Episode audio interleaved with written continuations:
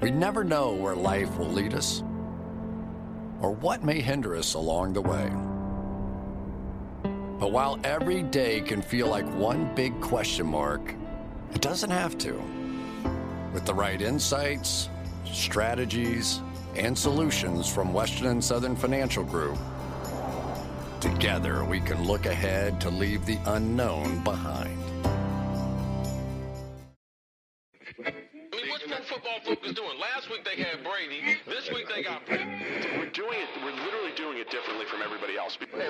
A matter of fact, moving forward from this point on, I will not make reference to PFF.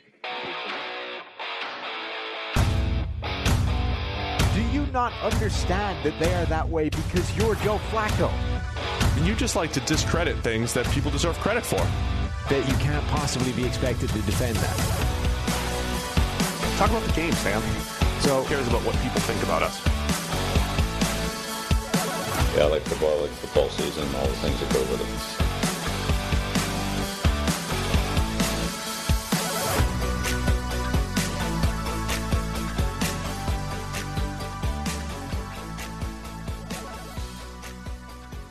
Welcome into the PFF NFL podcast. Steve Palazzolo here. Once again, flying solo. Sam Monson out on the road somewhere, hopefully not broken down, but uh, making his way across country. E type Jag, him and his dad making their way. Go check out Sam's pinned tweet for more information. You can follow along. You can donate to the uh, charity that they're raising money for for men's health. They're doing a lot of cool stuff. So go check go check out at PFF underscore Sam to find out just how well the trip is going. Uh, happy Memorial Day to everybody here. Monday morning, we've got a great show today with Gregg Rosenthal of Around the NFL. I know. Uh, we haven't had many guests on here recently. We had Rick Spielman on Thursday, which, by the way, I think was one of the best football discussions I've had in a long time. If you want to hear a former general manager actually give some insight and not speak like he's talking to the press and just giving bland answers where he's not trying to give away information. This is not that. I mean, this is Rick going into detail about their player evaluation process, their draft process, some of their hits and misses. Uh, it was a great discussion as far as uh, getting to understand what a general manager has to has to do uh, in his job. So uh, that was Thursday's show. Um, and so we made it a point to only have great guests. That's our goal. And I think Gregg uh, today from around the NFL, one of the very best, if not the best, NFL podcast out there. Um, just just another fun football discussion. We're going to talk a little bit about the best teams in the NFL, roster rankings, how they were constructed, quarterback rankings, and all sorts of good stuff. Before we get into Gregg, though, don't forget that the very best place to play fantasy football this summer is Underdog Fantasy. Their Best Ball Mania tournament has $10 million in total prize money. And the best part is you draft your fantasy football team, and that's it. That's all you have to do. There's no waivers, no trades, no in season management. Underdog gives you your best score each week, and the highest scores at the end of the year win. The champion of Best Ball Mania last year drafted in June, so there's no time like the present to join Underdog and take your shot at a million dollar draft. Plus, Underdog is going to double your first deposit up to $100 when you sign up with the promo code PFF. And then if you play 10 of those dollars using promo code PFF, you get a free PFF subscription. It's a no brainer, people. So, what are you waiting for? Head to underdogfantasy.com or the App Store, play $10 with code PFF, draft your Best Ball Mania team today. So, special shout out to our friends at Underdog Fantasy. And then the PFF NFL podcast is also brought to you by Cash App. Cash App is the easiest way to send, spend, and save your money. You can send or request money from your friends when they owe you for dinner, drinks, literally anything, maybe outstanding bets when it comes to Brandon Graham sacks, whatever it might be. So Sam can send me all of his losing bets through Cash App. Besides just sending money back and forth with Cash App, you can invest in stocks with as little as $1, as well as buy, sell, and send Bitcoin instantly. And Cash App also lets you design your own debit card completely free to spend money anywhere you'd like. Cash App will laser print it and mail it to you, all for free. And the card comes with free discounts at your favorite places called Boosts. So sign up for Cash App today using referral code Touchdown, which gives new users $15. It's promo code Touchdown for 15 free dollars. That's right. All sorts of free stuff here on the PFF NFL podcast. So thank you to Underdog Fantasy, to Cash App for making it all happen here on this Memorial Day. Let's get to Gregg Rosenthal co host of the Around the NFL podcast. All right, well, welcome in to Gregg Rosenthal, co host of the Around the NFL podcast. You'll see him all over NFL Network and various things, NFL.com. Gregg, appreciate having you here. You know, first time, long time. I, I will yeah. try to um, come with as many contrarian takes as I can just to really fill Sam's Sam's shoes here. Yeah, so uh, I reached out to you. So you you do actually listen to our podcast, right? Is it you know like I every do. now and again? I do. Or? I mean, it's a, like during the season, I'm sort of not a football podcast listener because it's like that at that point you should be covered. But off season, yeah. um, I do I do like sometimes put myself in your seat and just want to push back just like a little more. That's what I'm looking for you as a host, just a little more. Oh, you want me to push back? Yeah, on what, Sam. On Sam a little bit more. Yeah. Oh, okay, that's good. I didn't know we were jumping right into uh, to feedback here. I didn't know that. Yeah, that's that's always what you want to do as a guest on someone else's uh, successful show. Is immediately. Let me tell you how you can host better. Ideas. Yeah. yeah, yeah, it's good having you, Gregg. Appreciate you. Yeah. Um, I'm kidding. I love, I love, I love Sam's takes uh, in general, but so, sometimes when he just goes re- really far, far yeah, he goes far. He goes far gotta, sometimes. Gotta rein him in. Gotta we do. Um, I'll let you play that role though. You could play okay. crazy take guy, and I'll practice pushing back just a little bit. Um, I'm with you because I, I can't really listen. I try not to listen to NFL podcasts just so I can have my own views and not steal others. So that's kind of like my take on it. But I appreciate what you guys do over there at around That's the why NFL. draft season is when I really lock into others because I don't, and, some you of my some uh, of those. around the NFL colleagues here, we don't even pretend to be draft nicks. So right. that's where I'm like, okay, I'm gonna at least know what the people are, are, saying. You guys are great with the draft, especially. But but like inside podcasting here, having a little yes. discussion here. You got what? When did you guys start the podcast? You guys have been doing this over ten years, right? Uh, not quite. 2013, uh, the summer, Chris Wesseling and I came out here, and Dan Hanzus and Mark Sess were already there, and we started that summer. So we'll be yeah hitting our 10th season this year. Yeah, and um, Chris was awesome. We love Chris. He was. I, I, think of Chris a lot. He was you know Cincinnati native, and um, I was just joking with you off air. Like I watch a lot of old baseball games. I remember him always raving about like Eric Davis. Oh from God. the Reds in the 80s and stuff. So I watch these old Reds games. I'm always thinking of him because that was like his that was his team, right? That was his squad. But that that was his squad, and yeah, he will he will. Um, he always said Eric Davis at his peak was right there with Barry Bonds and, and anyone else is the greatest. I, I think he's right. Can't I, argue. I yeah. think I, I think he's absolutely right. But you guys have done such a great job of just right, just having conversations, right, about about football and. Um, just having a good time, and I think Sam and I have learned a lot from you guys, you know, through the years, and just kind of how you guys um, uh, interact with each other, have fun. Obviously, you guys are having fun doing it and all that stuff. So that's been great. But yeah, you guys, you've been going at it for a while around the NFL. Appreciate it. Yeah, it is crazy because when we started, it was something that we absolutely had to sneak around, had no support. Like they didn't want us to do it whatsoever. And yeah as you know, like the internet writing business uh, hasn't always um, been too stable. So now podcasting, who knew, turned into actually the part of the job that's valuable and it's keeping us employed. Yeah, right. And, and so that was when you mentioned the draft stuff. I think what Sam and I have learned is people like just being a part of those conversations. So we end up just getting into like, what's this team going to do with number five overall, and what are the million different routes that they can go, and and, and I think we've we've grown from like you know, super detailed player evaluation stuff to just kind of like I think the conceptual. What do you think teams are going to do? What what is the strategy here? And I think that's that's played that's played pretty just well. Like we should try season. to be a little more like kind of basic bros, like the around the NFL guys. Like not not let everyone know how smart we are every episode, but just sort of like dumb yeah. it down. Which is why I don't push back on Sam too much. I don't want to be you know Mister Mister Smarty Pants over here. So. Um, well, you, you've been working on a series over at NFL.com, uh, going through all of the starters, projecting the starters. So you've probably got a good feel. It's, it's nice when you go through this exercise, right? Feel for the best rosters around the NFL.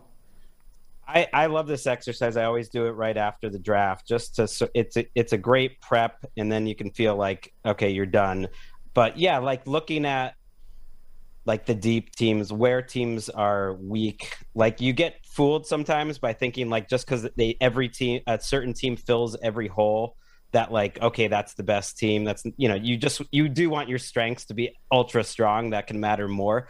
Uh, but the teams especially where you can imagine the backups playing always Yeah. get a big edge for me because everyone just kind of goes into the season assuming everyone's going to play, and uh, as we know, it ends up being like you need about forty good players going into the season. It, it is one of the cool things about football, right? It's not just about filling the roster. Like where your strengths are does actually matter. I, my my most common reference was the Eagles for years. It's like always great offensive line, great defensive line, but they didn't win the Super Bowl until their perimeter players, their receivers and corners, uh, were up to par in that 2017 season. So it's always an interesting exercise, like you said, like, hey, this team looks pretty good, all the starters look good, and you got a couple good backups, but like where your strengths are also matters as well. That's the whole positional value argument when it comes to NFL. So, um, do you rank these rosters at all, or do you have a general ranking? I do want to get into what you think are the the, the best rosters here. Uh, I I di- don't rank it as part of this exercise. I give like notes with each team, sort of like where they're thin, where they're not. Like I I mentioned, I, I kind of hint at it, like based on the about you know, what I say underneath it. There's certain teams like the Cardinals come to mind that after doing this, I'm like, oh, they're they're a way bigger mess than I thought. Or the Colts. Yeah. Uh, this time, actually, I, I thought I was down on the Colts, and then when I went through it again, I'm like, oh, Chris Ballard did it again. Like I'm gonna overrate the Colts again. So like you have surprises going through the exercise. Uh, but I, I don't have like a hard ranking. Although it's like I don't know, it's kind of hard not to put the Bills, if not at the top, like right near the top. Yeah, Chris. Um, it- coming out of the draft, uh, Brandon Beane saying stuff like, "Yeah, we just wanted to add some YAC in the draft." It's like if you go into the draft just looking for some for some YAC players, your roster's pretty in good shape. It is probably in pretty good shape. Now that could come back to bite in two years when there's turnover and all that stuff. But usually, if you're just like, "Ah, we just need some yards after the catch" type of guys in the draft, then you're probably in, in pretty good shape, like the Bills. Are. Right, because I think if you're making the list of like the best off seasons and the best rosters, the Bills would be on it. I just feel like they're a team that you look at where they are now, and I just feel like they're better than where they were in the divisional round when I thought they were ready to go win a Super Bowl, and and they could have if their defense didn't clap. Right. You know, I don't. I, I'm a little tired of like hearing about the coin flip when they're they've got a defensive head coach and they put that much into the defense and you can't get a stop. for- Thirteen for seconds. Five quarters. Yeah. 13 seconds away and then and then little little average armed Joe Burrow's got to go to the howling winds of Buffalo for the AFC championship not that the Bengals couldn't have pulled it off but it may have been a little bit different so would you say would, do you think the Bills have the best roster in the NFL then would you say top to bottom I do, but they're like they're they're like a few other teams, and and this is where you know I know the kind of the PFF beliefs, kind of the mantras. I'd love to. We got to have you on our show and like go through each one of them, Yeah, and and, uh, and explain each. Other. But one of them, which I which I totally get and I understand is is you just want your offensive line to be average, right? You Yeah. you don't want it to be a big problem, and that's they're like a, handful of teams I think that have some of the better rosters in the league. I'd throw Denver in there. I would throw New Orleans, if not for quarterback, in there, where like offensive line is the biggest question mark. The fact that the Bills added a lot to their pass rush, I like like everything they did with their pass rush, not just Von Miller, but Daquan Jones, Tim Settle. Like I love the depth there. Like I love I love the whole roster. The offensive line, like if you're looking for a problem, they're probably hoping to be slightly above average, but they that's about where they were last year, if that, and they don't look any better. So that's if you're another AFC East team, I feel like that's the one spot that could give you a little hope. No, it's true. I mean, you look at the uh, who did you have as a projected right tackle? We had Spencer Brown there with um, Ryan Bates, maybe playing guard. Cody Ford, maybe trying to rejuvenate his career. I mean, it is. Saffold, who you brought in, you know, Saffold to left guard. hasn't really been a good pass blocker. So in general, it seems like an offensive line that looks a little better uh, with the run. I did have Spencer Brown and Ryan Bates. Yeah, you have Mitch Morse. Like Dawkins wasn't the same guy for a chunk of last year. Then he seemed to recover it. It's not like an amazing offensive line, and Daboll and Allen maybe make them look like a little bit better, and so that's that's something that that could decline a little bit. But that's about it. Everything else, I think, looks pretty nice. And and so I think, you know, when you talk about the PFF axioms and all that stuff, part of that strategy of having an offensive line, though, or an average offensive line, is having, say, a Stefon Diggs or a Jamison Crowder now replacing Cole Beasley. When you have a guy to get the ball to quickly, that's going to protect the offensive line enough. Like if you had a bad receiving corps and an average offensive line, that's when it starts to to catch up because you got to hold the ball a tick longer and you're putting more pressure on the line. But um, Kind of with I you on the that they gave money too to like their fourth receiver, McKenzie. Like, and Yeah. Crowder to me replaces Cole Beasley fine. Like, Perfectly that's fine. that's Yep. close enough. Um, I I don't know. That's one thing I remember. You know, ever since that Kyle Shanahan Falcons team, I, I feel like that team hasn't gotten enough like love for changing the NFL. But part part of it was like you need four receivers, and now doing this exercise, I used to say like teams are a little thin if they didn't have a good third receiver. Now I'm saying like they're a little thin if they don't have a fourth or a fifth. Like Right. I I like the teams that have four and five, and the bill the Bills are one of them. You're speaking my language here, Gregg. I mean, that is, I, I always describe it as tactical and, you know, from a depth standpoint, right? Tactically, the Bills have all these different skill sets, right? You have the all around receiver in Stefon Diggs. You have Gabriel Davis, who's, you know, playoff Jerry Rice, but, you know, he's a legitimate speed threat. They've always had that slot threat like a Cole Beasley. And then, um, you know, having Isaiah McKenzie to, you know, run the end arounds and all that fun stuff. I mean, you just have, uh, they've always had these specific roles for their receivers, which is great for from just a game plan standpoint, but also depth is so crucial at that position. So, um, but I think that's today's NFL, right? It's I, I think it's depth at pass catcher. I think it's depth in in the secondary, and uh, the Bills add Kaiir Elam as the cornerback too. Of course, the biggest splash move is Von Miller. It's easy to like the Von Miller move for this year. We'll see if that cap number ends up coming back to bite in future years. But for right now, yeah, it definitely looks like the Bills are pretty pretty strong all around.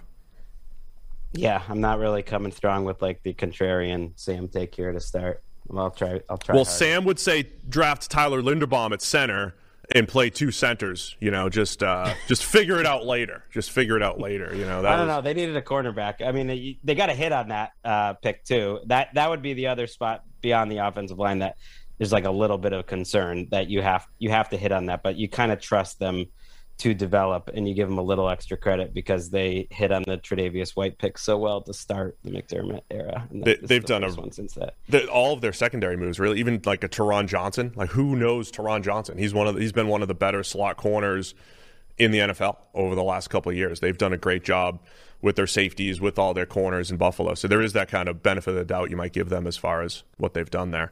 Uh, what about beyond the Bills? Who else is in that echelon for you? All right, I, I would throw in like the Bucs would probably be next. I don't really have uh, a lot that I can find fault with with the Bucs. They're, weirdly like I don't- I don't think they're slipping under the radar, but just people are tired of talking about them. Uh, but Right. I, I love I love that roster, and then it gets into the next group, which is a lot of the AFC teams. The I'd throw the Chargers in there, the Broncos, another team with the offensive line. Where's the questions? The Ravens, the Bengals, the Packers are certain, and the Rams are certainly in there too. Like I, to me, that's that's a big that's a big group, but they're all groups where they pretty much can fill out every hole except for like maybe one one question mark per team. With the Bucs, I don't even know if I have that question mark. Like, what to you is their biggest concern?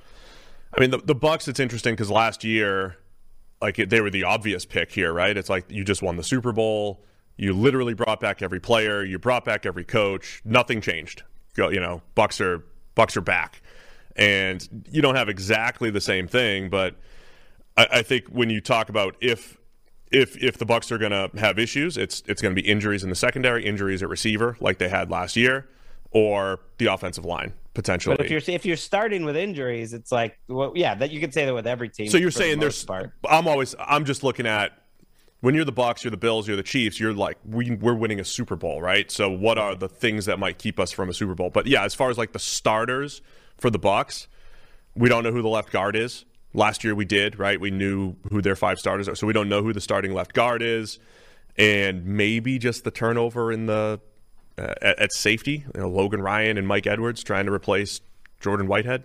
I mean, that's that's it as far as questions this year versus Still- last year. It's not. have, yeah, still have Winfield. You have Gage, and part of the value of Tom Brady is you make those guys, Tyler Johnson or Cyril Grayson, work for the time that you need them. If Right. you if you need them, you drafted uh, Goedeke on the offensive line. That one one thing I, I don't know if this is a PFF thing or not, but to me, coaching is so much more important on the offensive line than I agree. I, anywhere else that like no one would care about Alex Cappa if he wasn't on the Bucs. You know, he wouldn't have gotten paid if he wasn't on the Bucs. Uh, and I just sort of assume that they can slide in some someone into one of those guard spots. Goedeke. Yeah, I, I, think they'll be fine there eventually. But it, but again, we're we're nitpicking question marks here. But I'm I'm with you on the coaching on the offensive line. I do think I do I do think O line coaches move the needle. I don't know.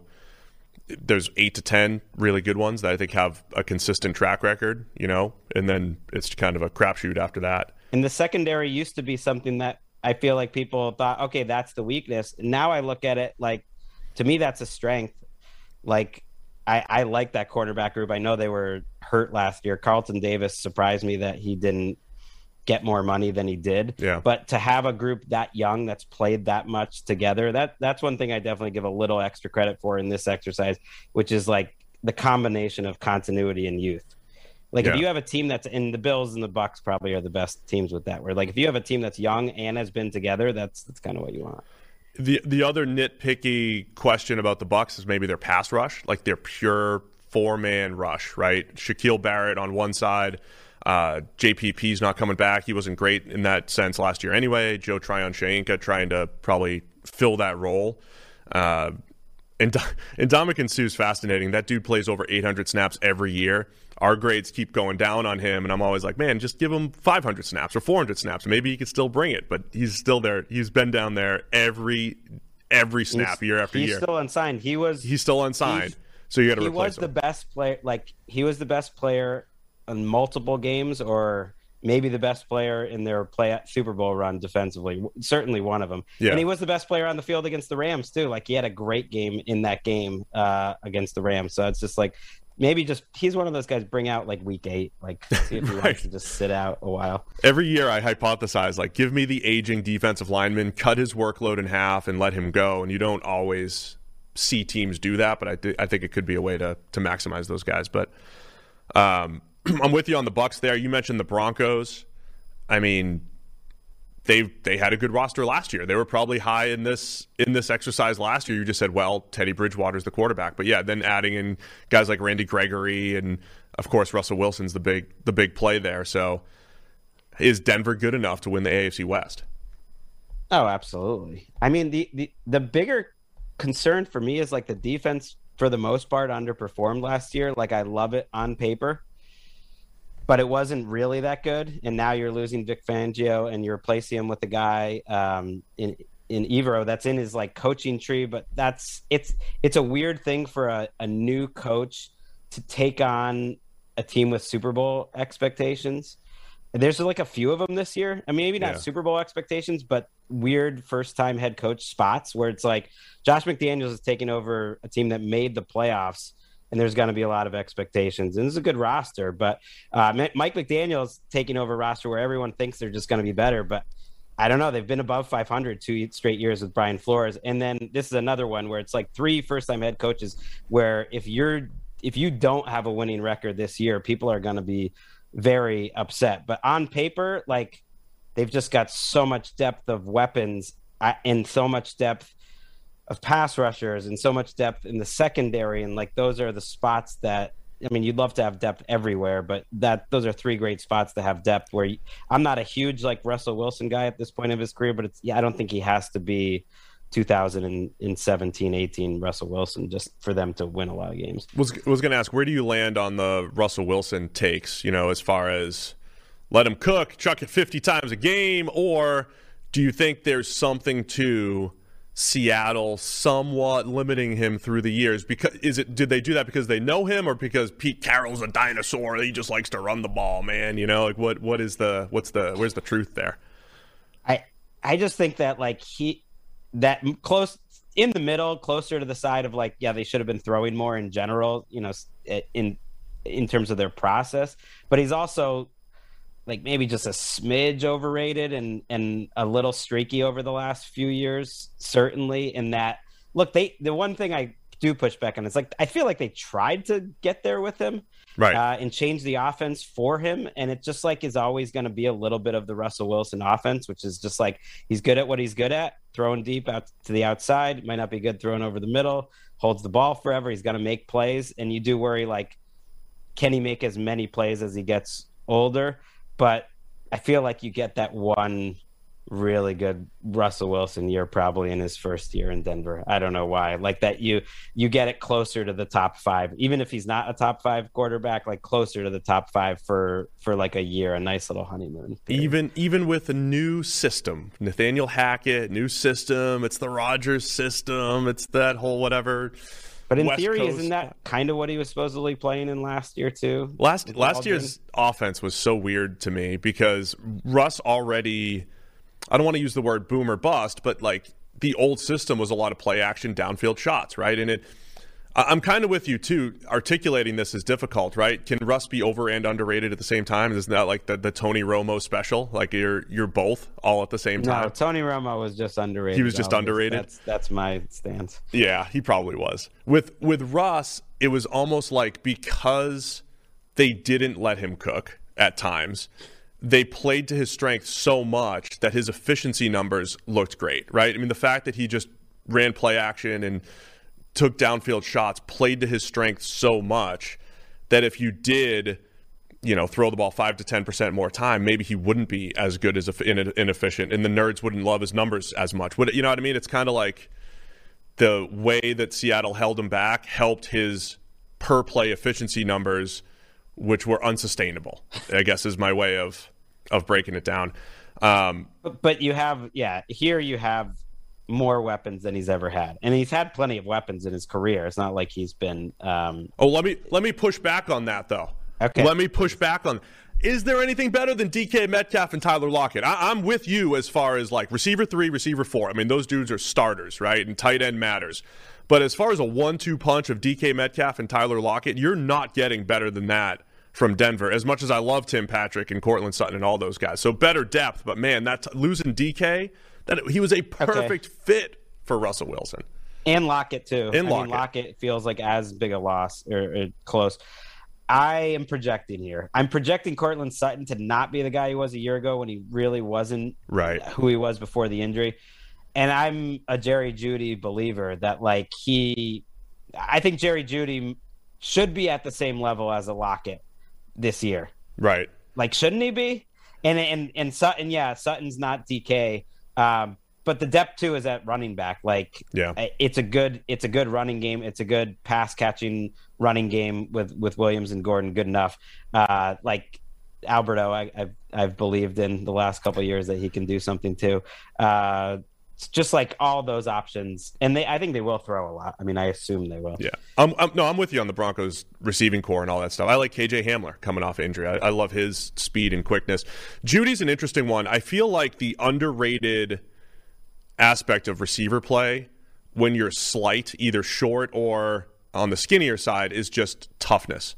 And it, whether it's Julian Edelman or Steve Smith, they just have this this toughness, this tenacity that I think made them borderline, whatever they are, Hall of Fame, borderline Hall of Famers, whatever you want to call Julian Edelman, right? Does Jerry Jeudy lack that? Because I'm with like he he's awesome route running, those bendy knees and all that stuff, whatever. He just gets open. Does he lack some of that middle of the field toughness to make him as complete of a receiver as he needs to be? I'm a Jeudy believer too, but the more I watch receivers, I'm like, man, I want to see that Edelman. I want to see that Steve Smith in some of these guys, and I wonder if Jeudy's lacking some of that. No, that's fair. That's fair.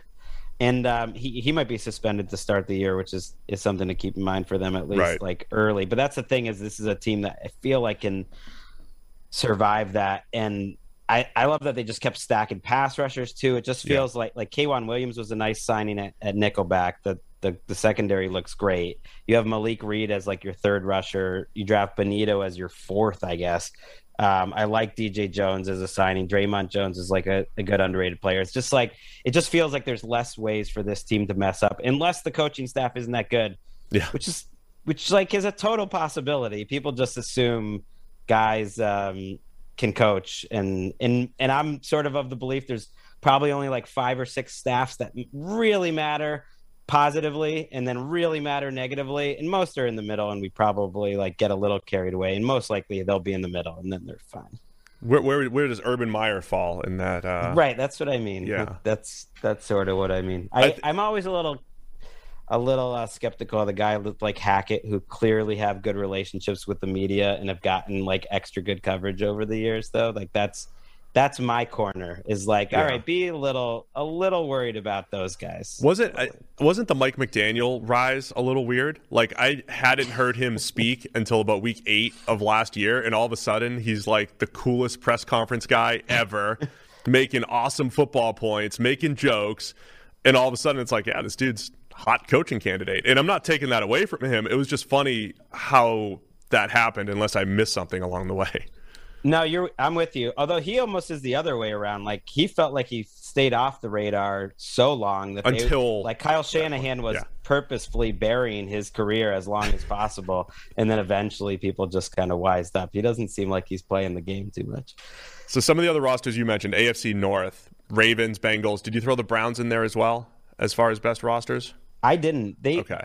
they were they were one of the teams that I thought like a little less of after doing this exercise. And tell me if you disagree. That their offensive line has been great and still should be like very very good. But it is it like am I locking that group in as one of the best groups right now? Wills was not as good a year ago. Um, you know, Conklin off an injury like that. It centers a, a little bit of a question mark. Like it it should be a good group, but then you have you have that plus a pretty thin wide receiver group. Right. Um, the secondary, like you like the starting corners, but there's not great depth there. You don't really have great defensive tackles. I, I feel like they were like a little overheated as like this ready-made Super Bowl contender that all you need to do is add Deshaun Watson. Like, yeah, if you're talking about the 2020 Browns, uh, absolutely. But I, I think they're a little diminished maybe to where they were a couple years ago. No, I, I think those are all good points. It, so put Watson aside just for a minute here. Even if you just look, the Browns last year at this time on paper were probably top three or four because I think even last year's receiving corps on paper with OBJ and Jarvis Landry, you're like, all right, that's good. You know, they, they don't run a lot of three wide receivers. They're gonna and Rashard Higgins was there. So now it's Amari Cooper and an inconsistent Donovan Peoples Jones and Jakeem Grant. Like I love Amari Cooper, but yeah, David the- Bell, I think they're like counting on David Bell to play. David be Bell being that- guy, which is a lot to ask. I mean, Yeah. maybe he will. So I think I think when you look at last year versus this year, you can say the receivers are a little bit worse. You lose a Troy Hill in the secondary for whatever that's worth. Like the, the secondary depth isn't as good as it looked last year at this time. The defensive line depth isn't nearly as good as it was last year at this time, even with Jadeveon Clowney coming back. And then you lose J.C. Tretter at center. Yeah, so you're trying to take this last like four fifths of their offensive line. You'd say was was really really good. The one question was left tackle. Now you have two question marks, right? I, I would say on the offensive line. So. Yeah, I think that's fair that the Browns, from a roster standpoint, are probably a tick below where they've been in recent years, even with Deshaun Watson coming in replacing Baker Mayfield. Right, and it's also you had the like optimism. You're okay. You're bringing in John Johnson. He's going to be Right. a huge difference maker a year ago. You know, he he's probably entering this season. I, I'm a fan of John Johnson, but if he has the same season he had a year ago, they'd probably cut him. I think, considering his contract. I, Yeah. I- it was his worst would- year as a pro, right? And I, I like Clowney. Them bringing Clowney back makes a ton of sense. And you now have Winovich, who I always thought could do something as a third rusher, which made more sense than if he was like starting. So th- there's still plenty to like. Like I would say it's a top 12 roster, top 10 roster. Um, but Ravens and Bengals, I think, I don't, you know, are right there with with the top groups. I don't I don't really see a lot to find fault with. I feel like Cincinnati's been stacking pretty good off seasons now for a couple of years. Yeah, the Bengals. You know, there was 2015 or so. They were was the last time I think they were in this position where you're like, man, that's a that's a good roster in Cincinnati. And then it all just fell apart. The offensive line fell apart. They couldn't replace their playmakers. They have battled back to get to that point. Of course, Joe Burrow pulls it all together, but just a marvelous job, I think, of building their offensive line. For you know the the idea of part of the concept of creep back toward average is the idea that you can get maybe two starters for the price of one uh, on the offensive line, which I think they did, you know, with uh, Ted Karras and Alex Cappa. Essentially, instead of one $16 million Brandon Scherff, you got two $14 million worth of, you know, $14 million worth of two players, right? So I love what Cincinnati did. And then they go into the draft and it's like, the Bengals don't have needs at pick 31. They could just pick the best player. Like, when was the last time that happened in Cincinnati? Right. Right. And I and I, I sort of ended the piece with like, yeah, they're the roster looks way better and it's pretty complete. But ultimately, like they'll they'll go as far as their top five skill position players are special for sure. But there's every reason. but that's where I was talking about like youth and continuity. Like Yeah. who has a better combo of youth and continuity at the biggest positions? Burrow, Mixon, Chase, Higgins, Boyd, like as them. So if those guys take another step, and there's reason to believe they can, then they'll be fine.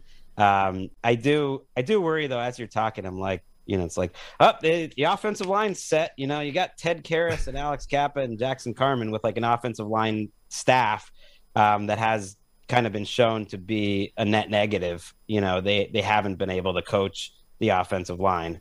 Uh, so that that's like one concern, but I love I love the Collins signing, and I love um, the idea that you guys have to pretend not to be Bengals fans. That in Cincinnati, like just become Bengals fans, like a I mean, the little bit, stadium's right? I can throw. I, I have a great arm. I could throw a stone to the stadium from here. Really? Well, twelve Okay. blocks. I can't throw the ball that far anymore. But uh, yeah, it's not. It was. It was just the city was buzzing. You know, it was nice to. Uh, I mean, I like like, like, LA. I like the Bengals. I like the Chris Henry, T.J. Houshmandzadeh Bengals. They, I've sort of always liked the Bengals for some reason. yeah. But like, what's the point of um, talking about it if you don't like a bunch of teams each year? Uh, at least for me, like you got to start. You got to have some that you like, and it'd be stupid. It'd be stupid to not like the Bengals right now. Come on. Yeah, they're in, they're in a good spot, but man, I it's one of those years where at the end of the season, even the teams that did everything right and on paper they made all the right moves, they're going to win eight games. I mean, that's going to be the AFC, whether it's the Dolphins or the Browns or the Broncos or one of these teams that we're talking about that has a great roster is going to be like seven and ten or eight and nine, and it's going to feel like this massive disappointment, like blow it all up. When the reality is, it's just I think it's just because the AFC is so deep, and the AFC North in particular. Um, I, I just I run into a lot of Bengals fans over here where it's like, why aren't the Bengals getting enough love? It's like, okay, you made a great Super Bowl run. There's like you're still one play away from maybe losing to the Raiders in the wild card round at the you know, and then they make a great run, but it's like don't sleep on the Ravens. You can't sleep on the Browns. The Steelers are always going to at least be solid in the mix. It's just such a tough path in the AFC. So even these best rosters, I think there'll be some some mediocre records last year for some of the best Right. teams in the league. Ravens should bounce back strong Yeah. after the bad injury luck. The Steelers, like the fact that they'll have an over under of eight and a half or whatever it is, I don't know where it is. Um, and that I'll probably be like, you know, believing that Mike Tomlin will figure out is all just about Steelers like magic dust and Tomlin because they they've got they like on paper compared to the rest of that division they're much worse. The offensive line Of course. I like what they did, but it's still worse. Right. Uh, quarterback. I don't know if Stephon Tuitt's ever going to be Stephon Tuitt again. They're a, a little thin there, and then the secondary. You know, the secondary is as questionable, if not more, than it's ever been. Like writing down Ahkello Witherspoon and Levi Wallace and Cameron Sutton is like mm, as their top three corners. That feels like three okay number threes. That's And what that's- I, I those are your love. Levi. Like those are dudes that I would sign. Right, if I'm in the seat of general manager, I'm signing Levi Wallace and I'm signing Ahkello Witherspoon, but as my third and fourth corners. Right, Right. I, am signing they- them I because think they there's had a good offseason, Yeah. actually. I think signing Mason Cole, sa- signing James Daniels, I like that they actually were a little more aggressive than they usually are. Like these guys can all play and fill holes, but is this do they have enough special players on the roster to sort of make up for it in coaching? I, I mentioned you do the QB index every week, right, over at NFL.com, ranking the quarterbacks. Do you remember where Big Ben, where where did you fall on Big Ben's season last year? And then my question about the Steelers is, if you think he was as bad as we did, isn't there a chance that Mitchell Trubisky and or Kenny Pickett can actually improve the quarterback play in Pittsburgh? As crazy as it seems. No, I agree. I think I think they should. I would say the baseline would be they're probably be a little bit better than than Roethlisberger was. I think I when it was 32 a week and it was like the like who I think at the end of the year I did the who who played the most amount of snaps. He couldn't have been higher than 27 off the top of my head. Yeah. I mean Zach Wilson would have been behind him for sure, and there aren't Darnold would have been behind him, and uh, uh, there aren't many that were for sure behind him other than that. Uh, I'm with you, and they coached around it pretty well. Yeah, they had Uh, to. Yep. But I, I I'm I don't trust my draft evaluations, but like Kenny Pickett doesn't get me too excited. uh, Yeah. if I- either. And I don't think any of them get anybody excited, which is why so many quarterbacks dropped. Uh, Want to finish up on the Ravens here. Any concerns with that receiving corps or of all the teams in the NFL? It's like, hey, it's the Ravens. The, with the way they're going to run the ball, they don't need to have that third and fourth receiver. Um, but even one and two present massive question marks for the Ravens. Yeah, that's a con- it's a concern. I I would have loved if they had signed Landry. Um, I would love it if they signed OBJ. I've always felt like there's a little bit of value to be had in signing guys coming off of injuries to two or three year deals and just like eat, eat that first half a year. OBJ is so obviously uh, gonna help your team in some way, and probably you could offer him the most amount of guaranteed money and spread it out a little bit. If they do sign one more decent veteran, and there's OBJ would certainly be at the top of the list, but Will Fuller's out there, like get him in this offense for sure. Like Julio, like Julio signing and getting 50 balls for 615 yards as like uh, a poor man's older Derrick Mason would actually help this team. So like they just need to sign someone, right? Like wouldn't that help them? Because I like Duvernay. I think they like Duvernay. Is the feel I get? I think they probably see Duvernay replacing uh, a higher percentage of Marquise Brown than the average person could. Do. You think they like, like him they, as an they all around? he could maybe be seventy five percent of Marquise Brown. I, sometimes I think um, I, I heard some you know anonymous executive say this. You know, if the the Ravens could draft a punter in the first round, and everybody would say, "Oh, look at that genius team, the Baltimore." Yeah, that's just that's the jealousy around the league. But I, am sure I'm guilty of that sometimes because I I went out and I said Tyler Linder, Linderbaum. They signed a center that they're going to make into a playmaker. You know, they're going to get this guy in space and they're going to change their run game because of Tyler Linderbaum. Like they're forward thinking. But that was my take on Duvernay a couple years ago. It's like, all right, if the Ravens are smart, they know they've got the regular run game down and they can run block and they've got Lamar. The next piece is trickeration and jet sweep game and all that stuff. And that's Duvernay, right? I mean, he always felt like he was the the other playmaker that they were drafted to get the ball into his hands in space and kind of take the run game to the next level. And then I thought they draft Rashod Bateman. And last year at this time, they still had Sammy Watkins. They still had Marquise Brown. That should have been the best receiving corps that they had, along with Duvernay, right? But they don't necessarily anymore. Uh, to me, the next iteration of like the Ravens. for a minute for five games. I don't know what happened there, and that was even without Bateman doing anything. Right. I mean, there was a point where it's like this is the best receiving corps that the Ravens have had. This is what puts them this is what gets them over the hump, right? You can win games with the run. You can win games now through the air. I don't see them having the same ability to win purely through the air unless it's just, you know, like 2019 Lamar was very dependent on the tight ends and they just kind of go back to to that with the 15 tight ends that they have on the roster right now. Right. I I struggled like writing down a third receiver. It would have been Tylon Wallace or James yeah. Proche. So I just put Nick Boyle because at this point Nick Boyle is going to play more snaps. I would For certainly sure. project than than those guys, and just put two tight ends. I mean that, that's the thing though. If if they did sign an OBJ or let's even say a Will Fuller or I don't know if he fits as much, but then like if you convince yourself that like Andrews is your one, Bateman's your two, whoever that person is is your three, well, and Fuller's your deep threat. Team, you like, know, F- Fuller's just like when you're going to run the ball that much and run play action. You know, you know my Will Fuller takes. Get right, him on then I, then I don't then I don't hate this. Yeah, hate that group. I'm also probably biased because Lamar, you know, as a Patriots fan, I grew up a Patriots fan. I'm not, I'm not as big as one as I used to be, but like they were someone who they were a team that annually going into the season, wide receiver looked like their worst position uh, group on the roster, and it often was, and it didn't matter that much. But that that's part of the the benefit of having Tom Brady. That's the that's the Brady. I was I actually meant to ask you that. I was gonna ask you what your fandom was growing up. So was it where are you from again? Yeah, I'm from Western Massachusetts. So I, w- I was a big Patriots fan growing up. Uh, Did I know that? Have we talked about that?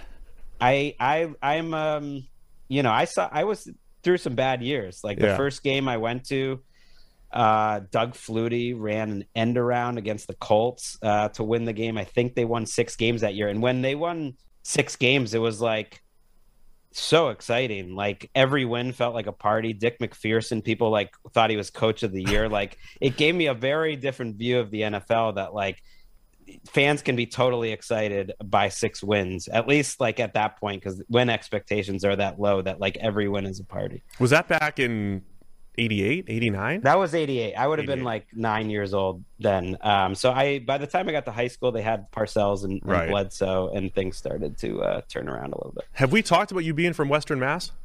I had No, I don't think so. because I'm I from North. Reading, on the you know the normal side of the state. So, how about that? But I, I mean, yeah, mine. There's a lot of like farms. You know, pe- Yeah. people think if you're from Massachusetts, you're from Boston. were you in like North uh, Adams? Where are- where the, where were you? Uh, it was called Wilbraham, right next to Springfield. Oh, I know. just like I know a girl from fruit- Wilbraham. A lot of fruit and turkey farms. yeah, Wilbraham. Yeah, I knew her. Home of Friendly's ice cream. You're going on the Mass Pike, That's home of friendly. and there's a big, you know, bushes, you know, shaved on the side of the uh I got to be careful there. I know you have the Manscaped ad there. Um, yeah, it says like home of Friendly's ice cream, you know, on the side. That's how people know. Friendlies is great. I love it. Look at this. What a connection here. So you grew. Yeah, I, I didn't jump. I didn't jump on the Patriots bandwagon because by the time I didn't, I started watching football a little bit later. By the time I wanted to start watching football, all the Patriots games were like blacked out because they were just you know they could never sell it out and you know the blackout rules. And then Bledsoe kind of turned things around. Was that a thing? I, I maybe I was far enough away that it didn't matter. I feel uh, like I Wilbraham? They gave you all the games. They felt bad for you. They just feel- put all the games. I feel like I got all the games. I don't know. Back in like 90 to 92 and stuff like that, and there was, you know, 100 people at Foxborough Stadium. Anyway, we digress. So here's what I want to jump to. We haven't t- we've talked one NFC team. That's that's the nature of this year's NFL. Right, and the Rams should have been in that mix. I certainly don't Yeah. put them like behind the Chargers, Broncos, Bengals, Bolts. Uh, like they're they're in that group. In that group. You an annual Chargers believer here? Off-season hype, we buy in. We all we all drink the Kool-Aid every every May, June, July. I I am. Last year, I think just like a contrarian part of me actually sort of dropped off last year relatively. Yeah. I- like I was like, "Ah, I think they're a borderline playoff team. I'm not really buying into my usual Chargers. were hype. they? And and that was right. Um, As close to the I'm- border of the playoffs totally as you can in. get. Yes, Yeah, they were. Now I'm totally back in. yeah, they've done they've done a really good job, right? I mean, filling filling holes, making splash moves, and building around Justin Herbert while he's on the cheap. A lot of good stuff there. Like, why do you think their defense was so disappointing? Though that was the thing I feel like people don't talk about a lot with the Chargers. That like Brandon Staley took over for Gus Bradley. The roster wasn't any worse, and they were worse. Yeah, I mean, I, I think the Staley. it- It's weird because I don't think anybody's removed any like genius labels from Brandon Staley because I, I know and there's the small little football Twitter community and then there's like the analytics community little niche area. I mean, they're still all in on Staley. The dude's going for every single fourth down. Um, the football I nerd. too. I think Yeah. it's just like defense Me is hard and th- things Yeah. happen and and but but they weren't good on defense. They were they did not really play to their personnel. I would say they underperformed a little bit. they got gashed against the run. I mean, every excuse I try to make with Staley, though, it's like, oh, it was the first year system and all that stuff, but it was all stuff that he did the previous year with the Rams, right? He had first year implemented a new system, and they were unbelievable in 2020. But I think it is the fickle nature of defense and the fact that they were just so weak. He didn't, not that Aaron Donald, you know, not that he just didn't know how to coach without Aaron Donald, but he went from having Aaron Donald and a decent defensive line to having a horrible defensive line where the idea of, hey, you know, invite the run here, you know, take your four yards, and teams were like, sure, we'll take seven. You know, that came back to bite, I think, and the Chargers certainly made a lot of moves to to tidy that up this year. So I'm looking forward to seeing what that looks like with Khalil Mack in there. I also think it's interesting that they have J.C. Jackson, Asante Samuel Jr., and you know just playmakers, dudes who can get the ball, turn it over, get more possessions. I can't wait to see what that looks like as far as the Chargers defense goes. Yeah, J- J.C. Jackson. You know, I mean, I, I don't think he's like underrated for his uh, you know ball skills and anything. Like that's what everyone knows him for. But they're pretty damn unique. I mean, Yeah. if he it, he this seems like a perfect spot for him to like end up being quite high on the all-time interceptions list or certainly the interceptions list of the last 20 years while I've been covering football. Like he's already getting there. He's he's crazy. next to another guy you know next to the son of um uh, Asante Samuel who who's up there. And like he's another one who's got good ball skills. Like this this defense should be fun. They'll probably end up giving up a lot of big plays. Kenneth Murray is a bit of a concern as a starter Yeah. but I like the free agents that they signed, Joseph Day, Austin Johnson, and you would think they'll get enough turnovers uh, with Jackson and, and Derwin playing together, and, and Bosa as long as Bosa's healthy. There's there's still always this perception too that when players leave Bill Belichick, they just like crumble. And you know, Asante Samuel had good years, uh, senior, right? He had good years post Patriots, right, with the Eagles and everything, right, with uh, you know, made plays on the ball and all that stuff. So the fact that the Patriots let J.C. Jackson walk, are they over there saying, "Oh, he's a product of our system. We built it. We made." Because even like Malcolm Butler, who's now back in New England, he had a couple decent years after leaving. It's not like every single player who leaves New England is terrible, but is there any concern with that with the J.C. Jackson when you sign him to a huge deal?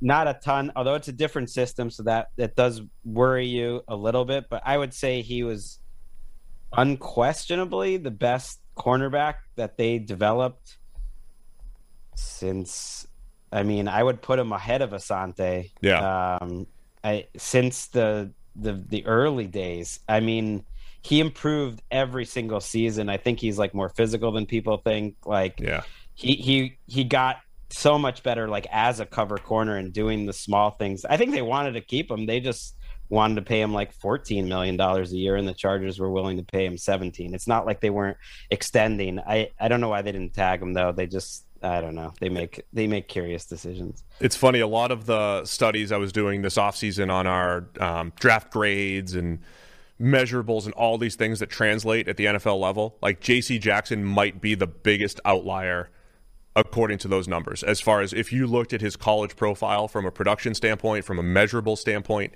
everything's bad.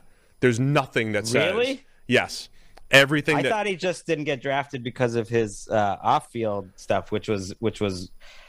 Uh, you know, it was understandable. He shouldn't have been drafted, and, but, and that sort of doesn't get talked about with him. But, right. but since he's been a pro, it seemed uh, that surprises me. Yeah, it's just I, I know that he was he was hyped up in college and and all that stuff, but as far as like on field production, it wasn't great, and mm. his workout actually wasn't great. Like we we sit there in in March and like you know go through all the oh his arm length it's only 31 i mean he's got 31 and a half inch arms. He's got below average arm length. Like all these things that like cross people off the list.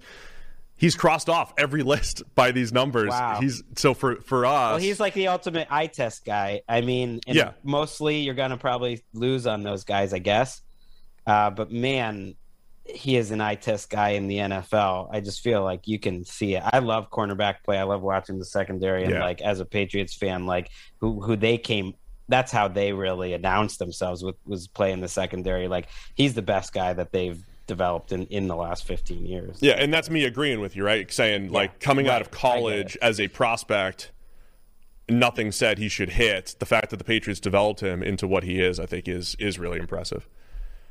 Um, I want to talk a little bit about when we're talking best rosters. We haven't mentioned the the Packers. We haven't mentioned the Chiefs, and both of those teams, uh, and we haven't mentioned last year's AFC number one seed, the Tennessee Titans. We make it a point to never forget the Titans. We always remember them here. So, though to me, this is the biggest storyline in the NFL: the impact of wide receiver one. We're going to learn okay. a lot of stuff with Tyreek Hill, Davante Adams, and AJ Brown moving on. Where do you stand in this whole debate? The Chiefs, the Packers, and the Titans moving on from what I think have been absolute massive mm. force multipliers. And now it's like, yeah, the Chiefs have lost a little luster. So have the Packers. And, you know, the Titans, for whatever they are, I don't think they were the best real team in the AFC last year, but they're going to lose A.J. Brown. Where do you stand on the losses there and then the additions for the teams that picked up those players. Well, those three are so different. Like I the Packers should have been in that in that group of the best rosters. Like I'm not that worried about the Packers because I think their defense looks great and just about every position group other than wide receiver looks good to great. So I'm not worried about them. The Chiefs I'm not that worried about either because any offense with with Mahomes and and Reed and, and Kelce, I'm I'm ultimately not that worried about. I think they have enough. Uh, but how the league changed, I think it was like the most transformational offseason I've ever seen. Yeah. I think I think even just because we just did it, I think people are like too afraid to be, you know, in the moment and recency bias. It's like, no, the NFL totally changed this offseason. Yeah.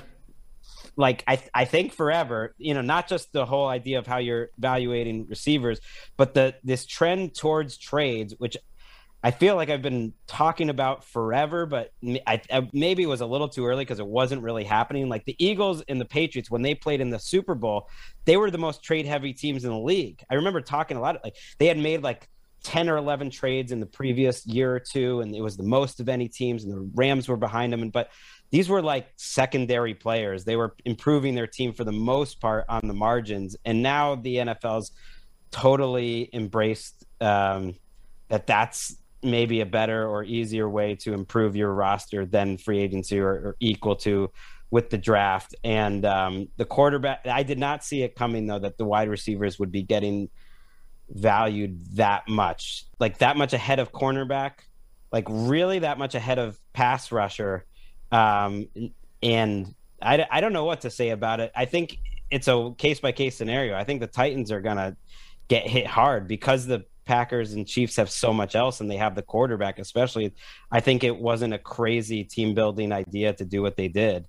Uh, like I don't come down that they're just like idiots or anything, but I I I'm sort of fascinated by it. Yeah, I, my theory on it is we, we sit here and we're like, all right, how do you get a top eight quarterback? I think every NFL analyst is going to agree. Your top eight quarterbacks, your top ten quarterbacks, whatever your cutoff is, is is a massive advantage, right? And we're coming out of an era where it was pretty clear who those guys were, and a lot of them are gone now.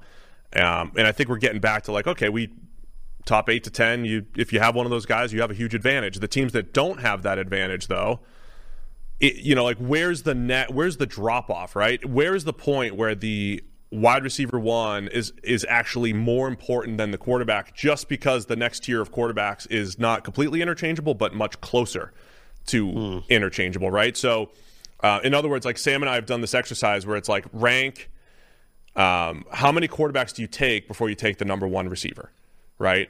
Uh, or how many quarterbacks do you take before you take the number one coach? Because you just mentioned maybe there's only five coaches that make an impact, right? So you might take like eight quarterbacks, and then you take Belichick and Andy Reid and John Harbaugh, whoever you want to put in that group, right?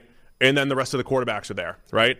But I think receiver, mm. I think the NFL's saying, well, if I don't have a top eight to 10 quarterback, Right. And the difference between QB 11 and 20 is marginal. The only way I can maximize this dude is with the Tyreek Hills, with the Davante Adams.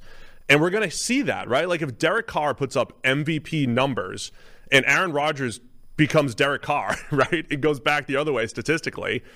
We're going to realize the impact of Davante Adams. And same thing with Tyreek Hill, right? I mean, uh, we're going to learn a lot this year. And yet it's like tricky because I think Adams could easily have 1,270 yards and eight touchdowns, and the Raiders could be somewhat disappointing as a team. And he still might be providing that force multiplier value that you're talking about. True. It's just like there's every, there's so much else going on in that team and the division that's working against them. And then people are gonna like hit hit you with the narratives. I'm with you, and I just think people like over one of the things I really believe that in terms of team building is people really overrate the like uh, it's hard to win when you got that you know second quarterback contract on, and I think you can extend yeah. that to whatever this contract's gonna you know whatever it is for Tyreek Hill and Davante Adams. Like you know you're getting value out of those guys. There's so much wasted money on every team's cap every year, not just dead money. And by the way, like the Raiders, have, I'm looking at it, have 23 million dollars in in dead money. So yeah. that's almost as much as Davante Adams is making. But also, like Chandler Jones is going to make uh, you know, an average of 20 plus million on the cap. That's a much bigger risk to me. Uh, right. Kolton Miller, whatever you sign Kolton Miller for, like that, that's a lot. Whatever, like Kenyon Drake, all these guys, like if you add up like the cap hits, those are the bigger issues. And people are always like, it's, it's hard to do in that quarterback contract. It's like, no, I, I'm, I feel like if you're a smart team that can develop and make good moves, you got to have some faith in yourself, like the Rams do that, like, just add good players and yeah. if you have a good coaching staff and make good decisions on the rest of it you can develop and figure out the rest that's kind of my take on the titans right i mean i, I again i'm an aj brown wide receiver one believer I, I, I feel like AJ Brown has had more to do with Ryan Tannehill's career resurgence than Derrick Henry or just moving to Nashville, right? I think it's I think it's mm. AJ Brown, and we're gonna again we'll learn that mm. information, maybe more about it this year. But I look at the rest of the Titans roster, and they're giving over ten million a year to Zach Cunningham, Kevin Byard, who's awesome, but Bud Dupree, Harold Landry, Derrick Henry, uh, Robert Woods at sixteen, like all these other guys. When it's like, man, I, I don't think night one of the draft, I'm the one player that I would want on my roster after night one of the draft that that was moved was AJ Brown. Like that's the guy that I would want, even with the twenty five million dollars. And it's Right, like, I mean, Dupree's Dupree's cap number is twenty. Yeah. like, come on, Taylor Lewan, who's yeah, it made sense I think when they signed him to that contract, but it hasn't really worked out. Right. Um, he's at fifteen. Like, it's I get it. I think they just got caught flat footed. I Yeah. just think they got caught not seeing this coming, and that's part of what I mean that this has never happened before. I I can sort of understand it. Receivers have never agitated to get out like before their fourth year before the draft. Right. really, the biggest thing that happened was they really applied pressure early in the off season, which it, it was a little different than like I'm to hold out in camp. That would have been one thing, but then it got them thinking. And I think the Titans had already spent all their money.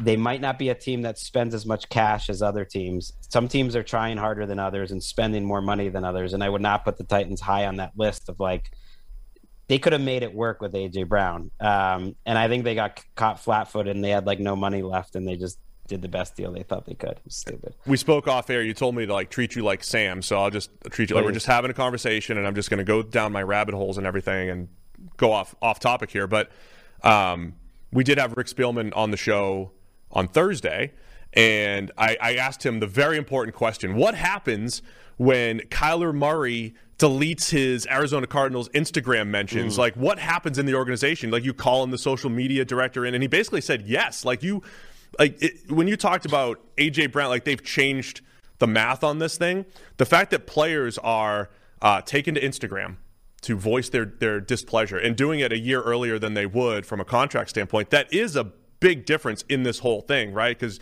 you like to play team builder, we're doing it right now. I like to play it, but like we can't anticipate dude who's under contract now wants to get paid, you know, 15 times as much, and you probably should do it. And if you don't do it, you got to trade them um, because t- players are taking Instagram more. Players are, t- you know, doing it a year earlier, and they're doing it at these high value positions, and then you know teams have to adjust, right? Like the Cardinals weren't.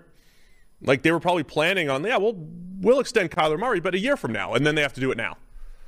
Right. And the I think the Titans though should have been a little better prepared. Sure, I mean, because this was the offseason that they needed to pay AJ Brown. And ultimately, if you went back to before the Robert Woods trade, I just believe that they wouldn't make that trade if they had known AJ Brown was trying to get out. Like they're looking at Woods like it's a number two, and they were in a spot Yeah. where they didn't have any cap space left. The thing is, though, they could have figured out a way to make more cap space if they really wanted to. Like if they if the whole goal was to make the 2022 Titans team the best possible, they could have just spent more money. And I think that's the part where like that doesn't get talked about a lot and and maybe it wouldn't even have been the smart move. And that's like long term to push Derrick Henry's money into the future or Taylor Yeah. It, it probably wouldn't have. So I'm not saying like that's even what they should have done, but they could have found a way to keep AJ Brown is is my point, and they didn't. It, and uh, I want to believe that Ryan Tannehill's resurgence um, can like stick a little more because like I feel like he played better last year than his numbers Yeah. showed, and I've always I've always thought he was pretty good. I did this exercise in 2012, the first year I did QB Index. Actually, I wasn't watching every quarterback; it was just watching the class of 2012 on coaches' film every week. So that was Andrew Luck, RG3, Tannehill, Russell Wilson, Nick Foles got in there for a, a minute. Brandon Weeden was the fifth uh, first round. So I like watched every one of those snaps all year, and I was just like, "Ah, "This guy can play. This Yeah. guy is a close to a league average starting quarterback as a rookie." Um, and he finally finally got there above that. You know, once he got to we Tennessee. we were always pegged as like Tannehill apologists, and it was in part because it felt like um, well, there was one year I had to like explain why Ryan Tan- Tannehill was our highest graded quarterback. I was like, it's week two.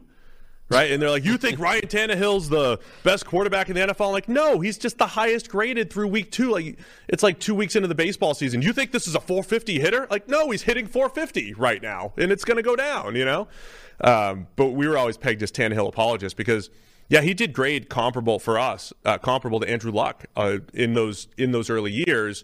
He was uh, Tannehill. I mean, com- at least rookie season, I think, because Luck turned it over so much. But Luck had a different play style where you just you knew you could put more on Luck. Luck had more on his plate. That's where you have to kind of like adjust for what they're dealing Right. with. Tannehill's never totally had the feel for the position, which is probably a hard thing to grade and quantify. right.